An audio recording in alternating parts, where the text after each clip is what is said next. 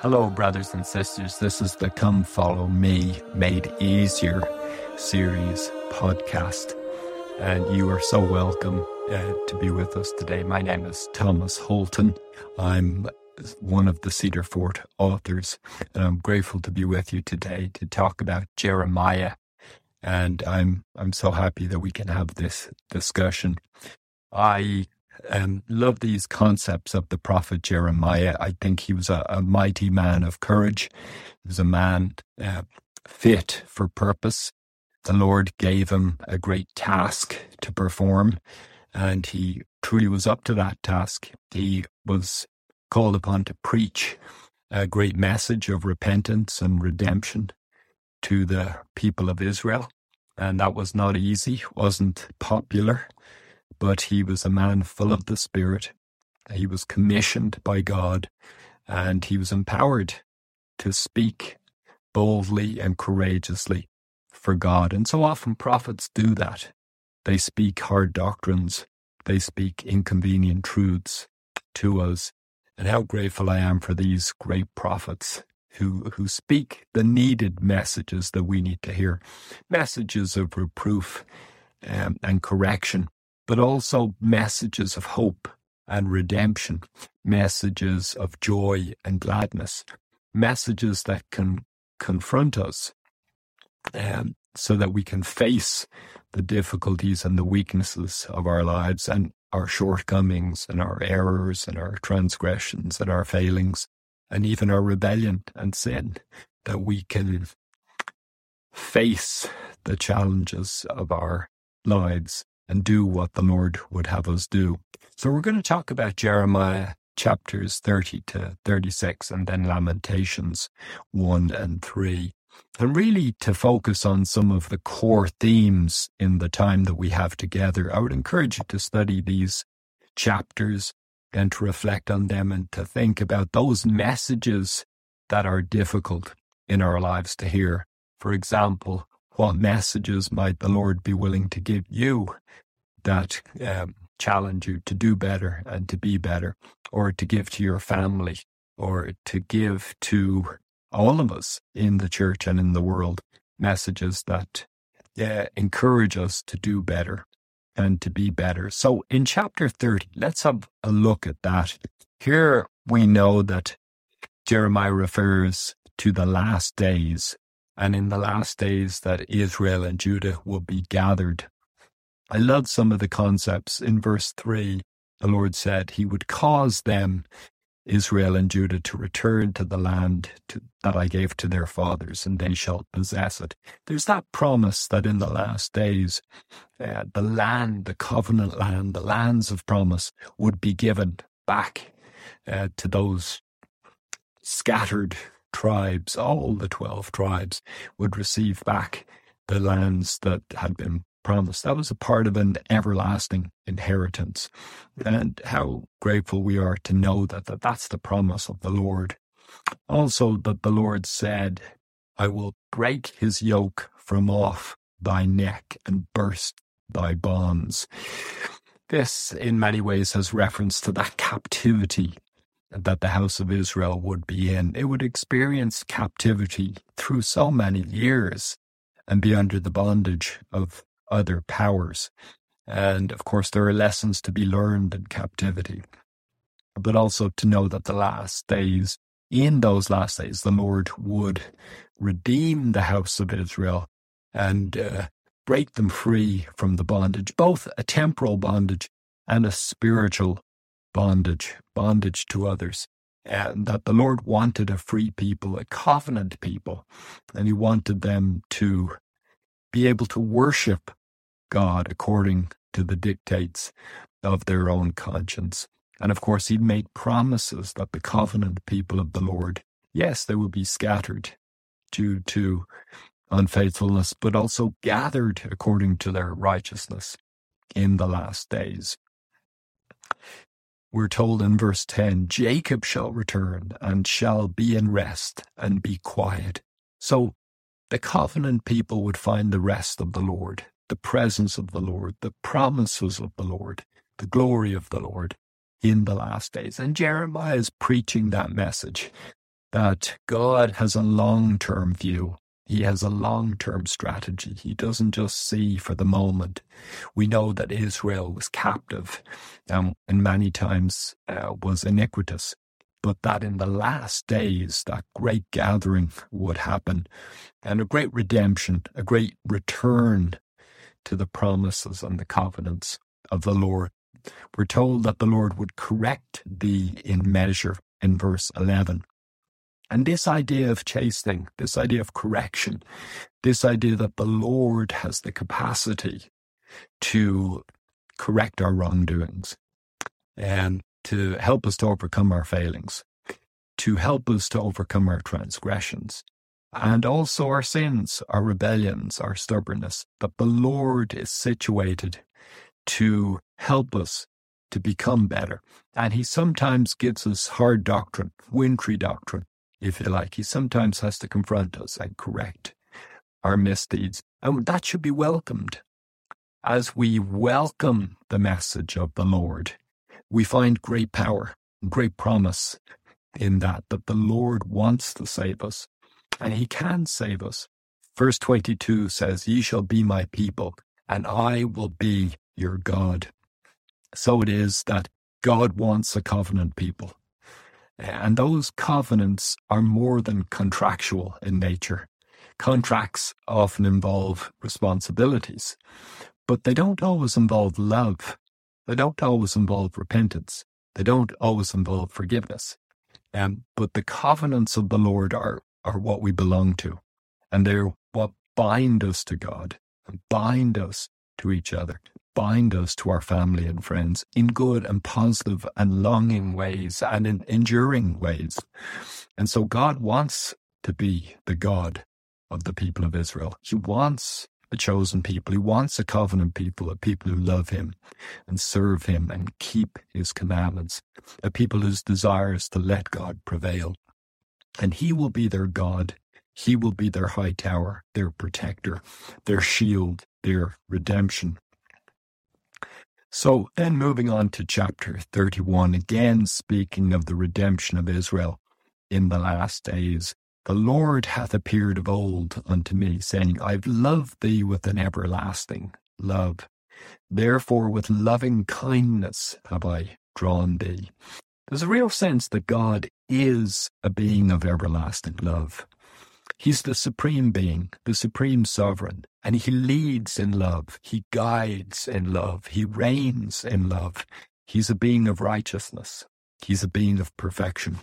And he loves us with a pure love. He has no ulterior motives, no manipulations.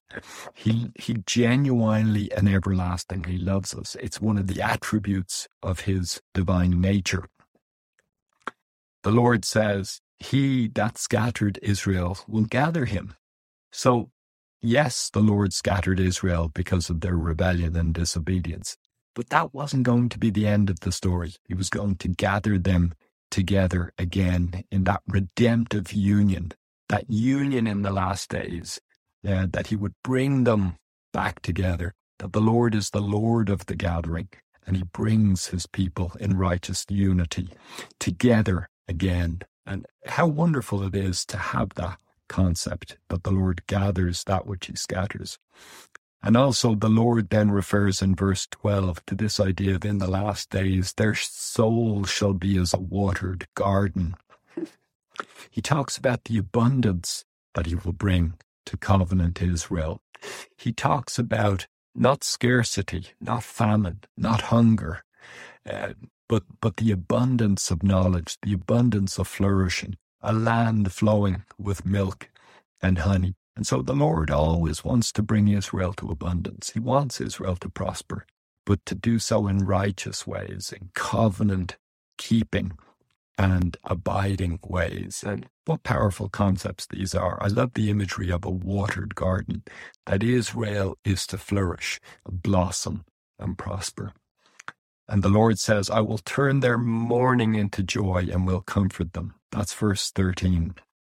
This idea of beauty for ashes, the idea of consolation, the idea that Israel has struggled, has had hardship, has had sorrow, But Israel will learn to flourish. It will rejoice. It will be glad. It will find joy and comfort and belonging and togetherness and unity and all those wonderful things which are the promise of the Lord. In verse 31 of chapter 31, we're told the Lord will make a new covenant with the house of Israel and the house of Jacob. He had a covenant in times past.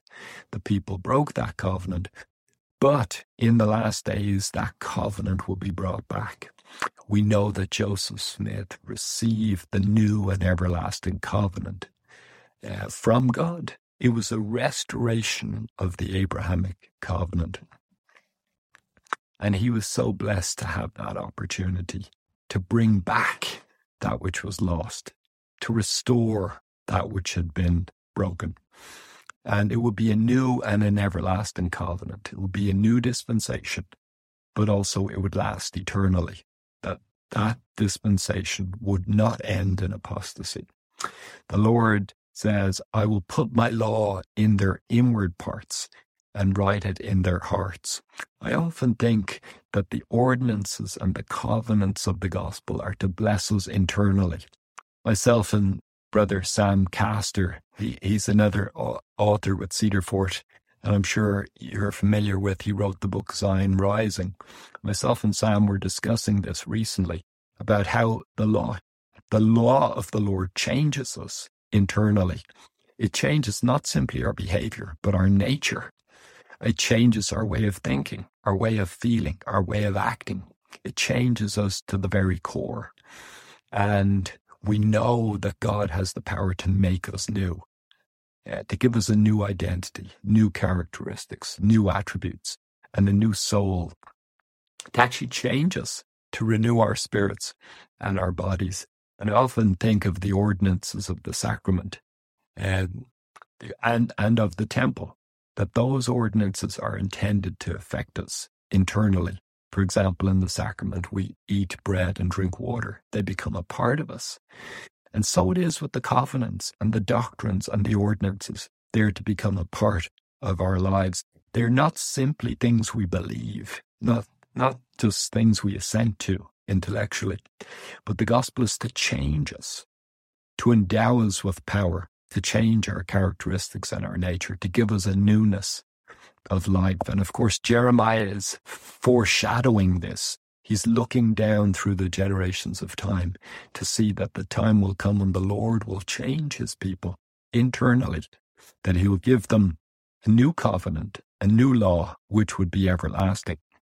I often think of the temple and the covenants and the ordinances of the temple, and that we wear those reminders um, in our in our bodies. We we we remember the Lord. We remember the tokens of His sacrifice, and on the cross, and we we think about the Lord. We think about the covenants and the ordinances of the gospel, and they uh, impact us internally, and, and and they affect us.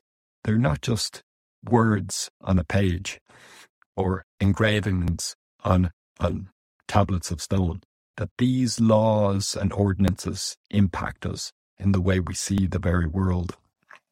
The Lord says in speaking about the knowledge of God in the last days, that every man will know the Lord, for they shall all know me. People won't have to wonder who knows the Lord because that knowledge of the Lord will cover the earth. And that that revealed knowledge of God is so important for us to have that the people of Israel, the covenant people of Israel, need to know the Lord individually and collectively and in the family. That that knowledge and revelation of the goodness of God, His love, His mercy, His plans and purposes are to be spread out like a flood throughout covenant Israel and throughout the world. And come follow me is a part of that that we see the Lord revealing his knowledge, his prophetic promises to the people of Israel in our own homes, in our church buildings, and in the temple.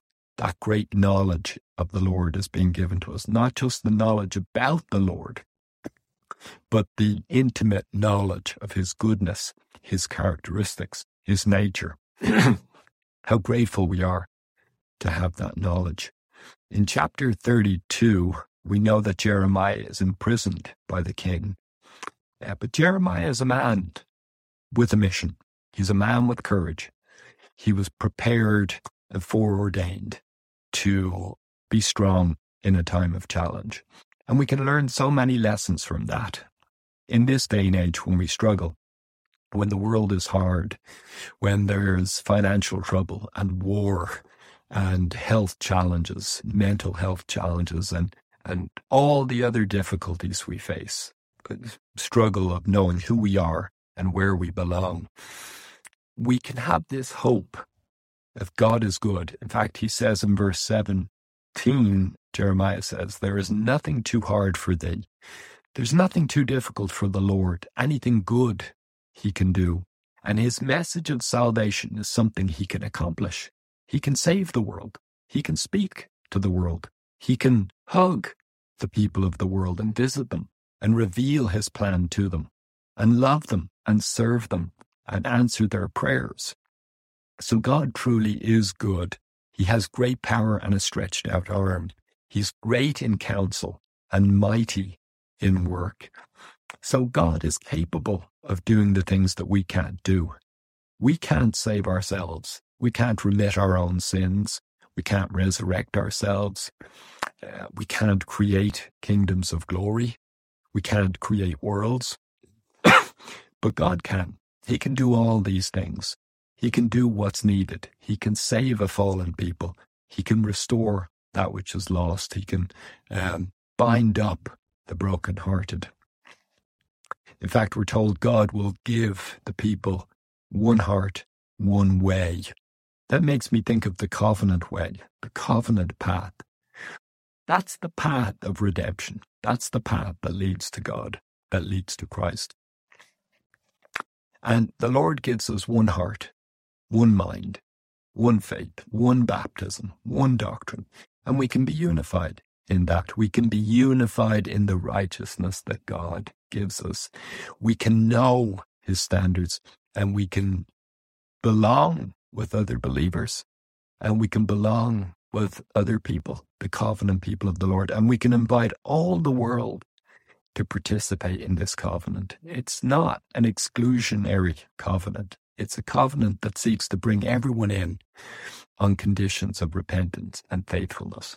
So the Lord will unify Zion. He'll bring back that which is fractured, that which is splintered, that which is broken, including the, the house of Israel itself, which is broken up. He's bringing it back, and that's the great work of our day. That the Lord said He will bring all the good that I've promised them back to us. He gives us good. He will always bless us. If we do good, He will bless us. If we repent, He will bless us. If we seek Him, He will bless us. And so we guard against justification and rationalization. We guard against rebellion. We check ourselves. We look at ourselves and humble ourselves in sincerity before God. In chapter 33, the Lord says this I will cleanse them from all their iniquity, whereby they have sinned against me, and I will pardon all their iniquities. The Lord is serious about that. He wants to remit our sins. He wants to wash them away.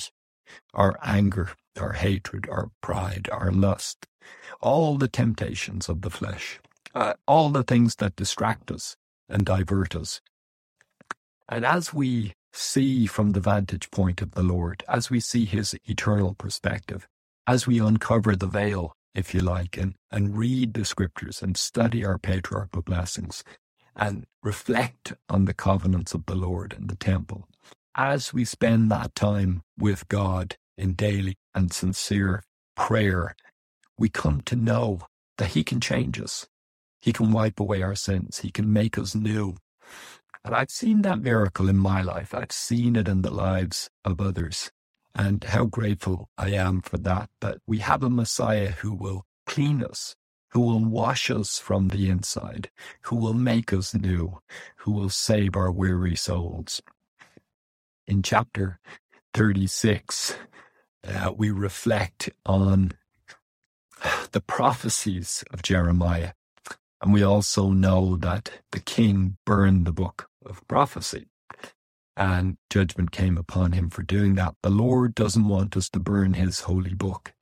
He wants us to love him and to read his words and to rejoice in his doctrines and to learn that these holy things are not unimportant. They're not trivial. They are important. It does matter if we keep our word. It does matter if we honor our covenants. It does matter if we respect others and if we honor life and if we honor people's property and we keep the commandments of God, all the commandments, yeah, to do with virtue, to do with morality, to do with obedience, to do with being faithful in what we say and what we what we do with our lives.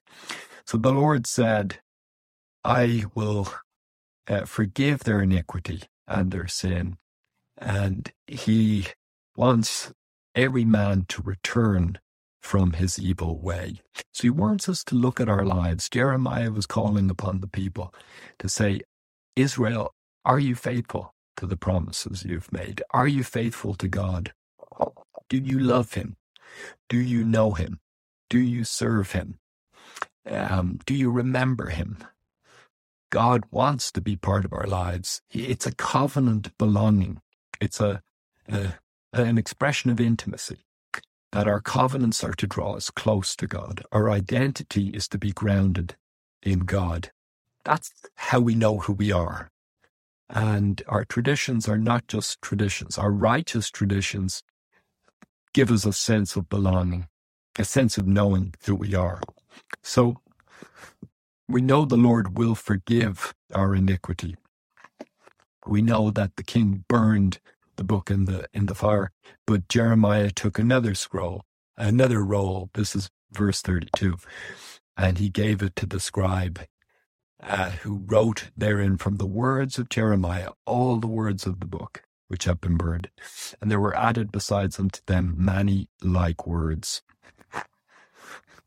So we know that great and glorious words were added um, to those things that Jeremiah had already preached. The king didn't like his message. He didn't want to hear um, that uh, about the, the law of the Lord, about the commandments the, of the Lord, about the instructions of the Lord.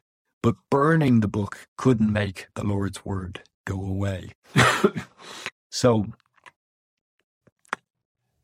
not only did Jeremiah bring back those words, but he added others to them. And he was a faithful, devoted servant. And he was true to his commission, true to his message true to the hard doctrine.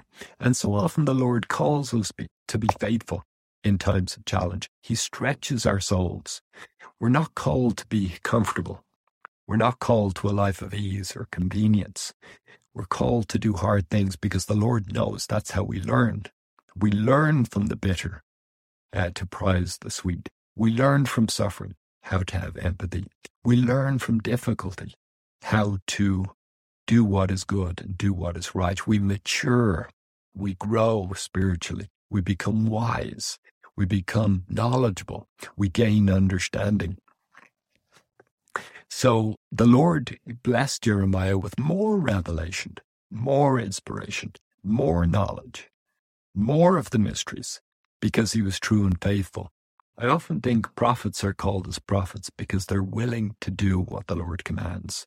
Their priority is to do what's right, not to do what's popular or what's easy. They're called upon to forge new territory, to go into new terrain, and to do new things that they've never done before. And that's what they do. They love the Lord. They love his cause. They love his work.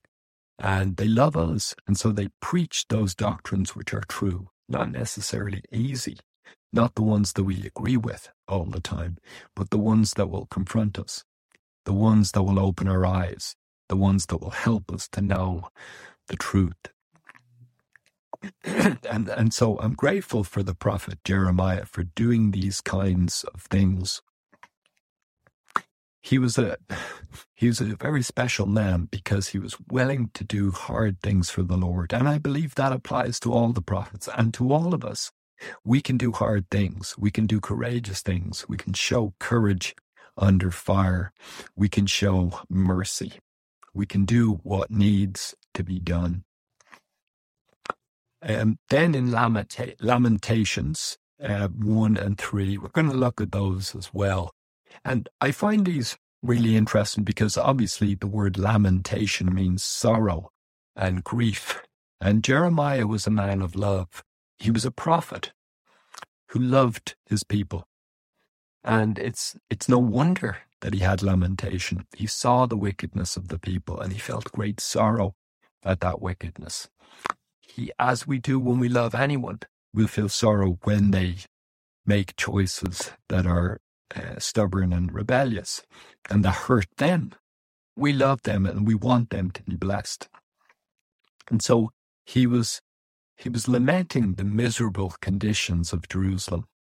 Um, the fact that Jerusalem was wicked and, and was coming under bondage, was com- coming under condemnation from the Lord because of the choices that um, the people were making. But then in verse, uh, cha- sorry, chapter 3, he goes on to, even though he's lamenting the calamity, he goes on to talk about the goodness of the Lord, the deliverance of the Lord, the salvation of the Lord. He said, The Lord is good unto them that wait for him.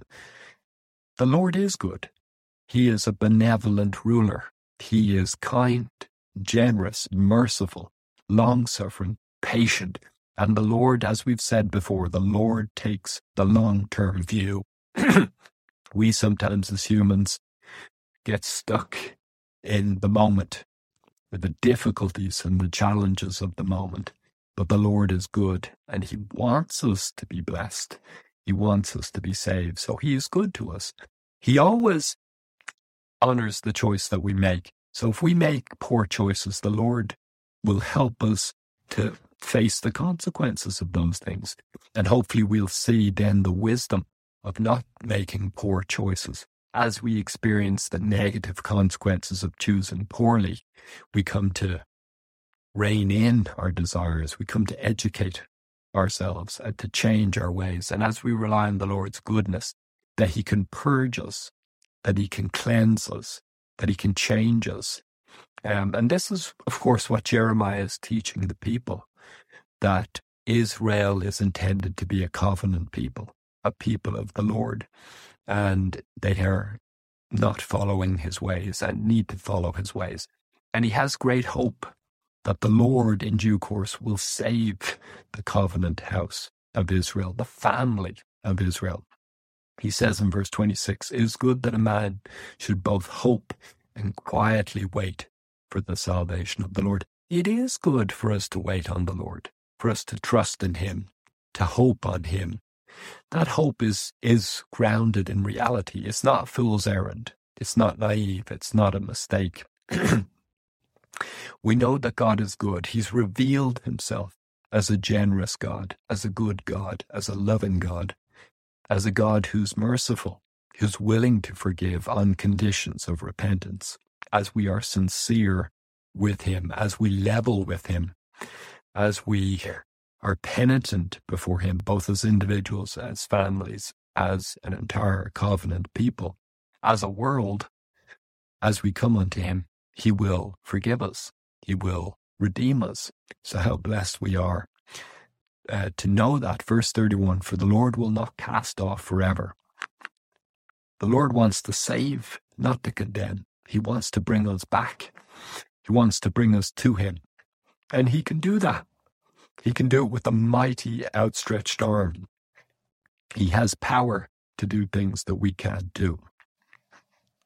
So I'm grateful for those ideas that Jeremiah is preaching, which are so pertinent to our day when we are living in these challenging times in preparation for the second coming of the Lord. And then verse 40, let us search and try our ways and turn again to the Lord. Let's examine ourselves let's look at our lives. Let's check to see what we're doing. Are we living in a way that's pleasing to God? Is our conscience clear? And that's something we all have to um, come to terms with. To come to terms with the, the foolishness sometimes that we have. But the Lord knows our circumstances. He knows our background. He knows our upbringing. He knows the situations we live in, the circumstances, and He will take all that into account. And He will help us to rise above our weaknesses. He will help us to come to terms and to recognize those things which are short sighted and those things which are uh, weak, those things which where we have failings and foibles. He'll help us to overcome all that and also help us to overcome our sins and to correct our mistakes and to do and be better and to turn again to Him to walk in the covenant way. There are so many great and wonderful concepts that we've discussed and that we've reflected on. And I'm really struck by the, the fact that Jeremiah was a man uh, for his time. He was raised up uh, with that covenant purpose to call the people to come back to the Lord, to call the people to repent. And I often think some of the most important messages that we hear are the ones that cause us to change or that call us to account for our lives. And sometimes we, the prophets, teach hard doctrine, but it can be so wonderful to reflect on that, to not cheat ourselves, to accept those messages and to take them into account into our life, to measure our lives by whether we're following the Lord's way or some other path. And as we reflect sincerely and honestly on that, we know that the Lord will bless us. He will bless us with the strength to do what is right, to come unto Him, to make and keep sacred covenants. I often think covenants are such a protection. They're such a blessing to us. And as we keep them, we are strengthened. But as we falter, we can repent. And the message is always one of hope. It's an optimistic message. It's a forward looking message. It's a message that understands the victory of the Lord, that the Lord is interested in the long term approach. He wants to save us with an everlasting salvation. He has a work to do, and that work is to save each soul that's willing to be saved.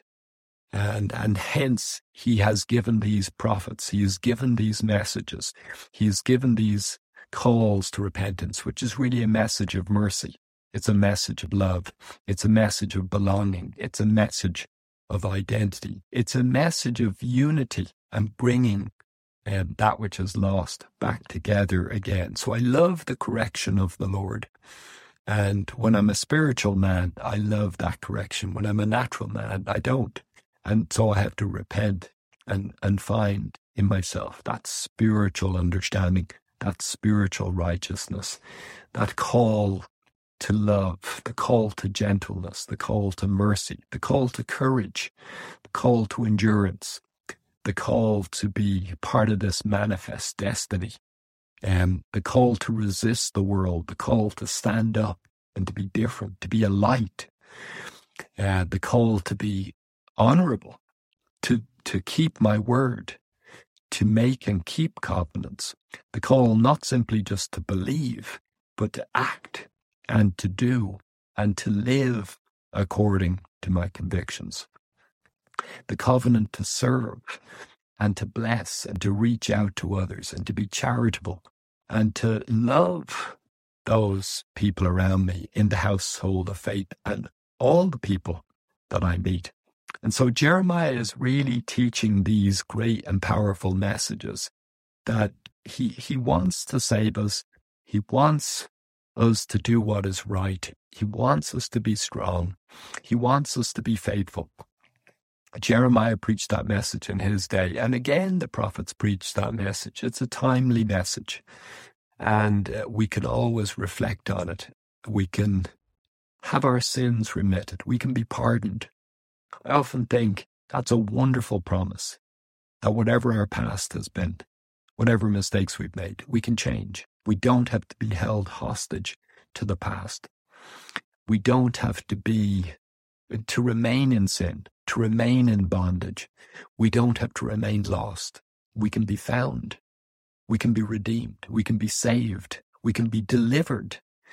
And the God of the Old Testament is a God of covenant. He's a God of promise. Sometimes his message seems harsh, but it's because his message is to call us to change and to do good and to be good. And that's a confrontational message, but it's also a message of great peace. It's a message that when we accept it, it brings great joy and consolation to our souls. I'm so grateful for these opportunities and these experiences we have to reflect on these prophets and to reflect on these messages. I would encourage all of us to think about those things. Think about our lives. Think about the promises and the covenants of the Lord. Think about how the Lord has promised to bring us out of a famine and to bring us into a garden of abundance, a land flowing with milk and honey. He has promised that he will fulfill his covenants. He has reached out in these last days with his mighty arm to open the heavens, to restore his knowledge to the earth, the knowledge of himself and his, his ways, to give us the priesthood, the power and authority to act in the name of God. He has given us visions. He's given us revelations. He's given us scripture. He has given us living prophets and apostles who walk in his way. He's given us all the gifts of the Spirit, the covenants and the doctrines and the ordinances. He's given us brothers and sisters, friends and family. He's given us opportunities to serve. He has given us correction and I love the fact that the Lord corrects us so we can learn his ways, that we can change. And he has great hope in us that we can do better and be better. And I particularly love this idea of the law being written in our inward parts and that the gospel is to be written on the very soul, our, our, our very nature. It's to be written inside of us. It's to become a part of us. It's to be a life that we believe in and that we live. It's a religion that we practice. Um, and eh, so many things about what we practice self reliance and service and repentance. So many of these things affect how we live in our lives. And I'm so grateful for those great and marvelous principles. I know that God is good. I know that Jeremiah is a prophet. I know that the covenant blesses our lives. I'm so grateful for that covenant. And I encourage us all to continue to reflect on the words of the scriptures and the words of the prophets. And I know that they will be a great blessing to us in building spirituality in our lives and preparing the earth for Zion, building up Zion so that when the Lord comes again, there's a people ready to meet him and to love him and to serve him and to let him prevail, that uh, loves him and his law how grateful I am for these things. It's been wonderful to be with you today, brothers and sisters. And I hope that you continue to search and to ponder and to pray and to find great joy in your study of the Lord's words. Thank you for being with us today and God bless.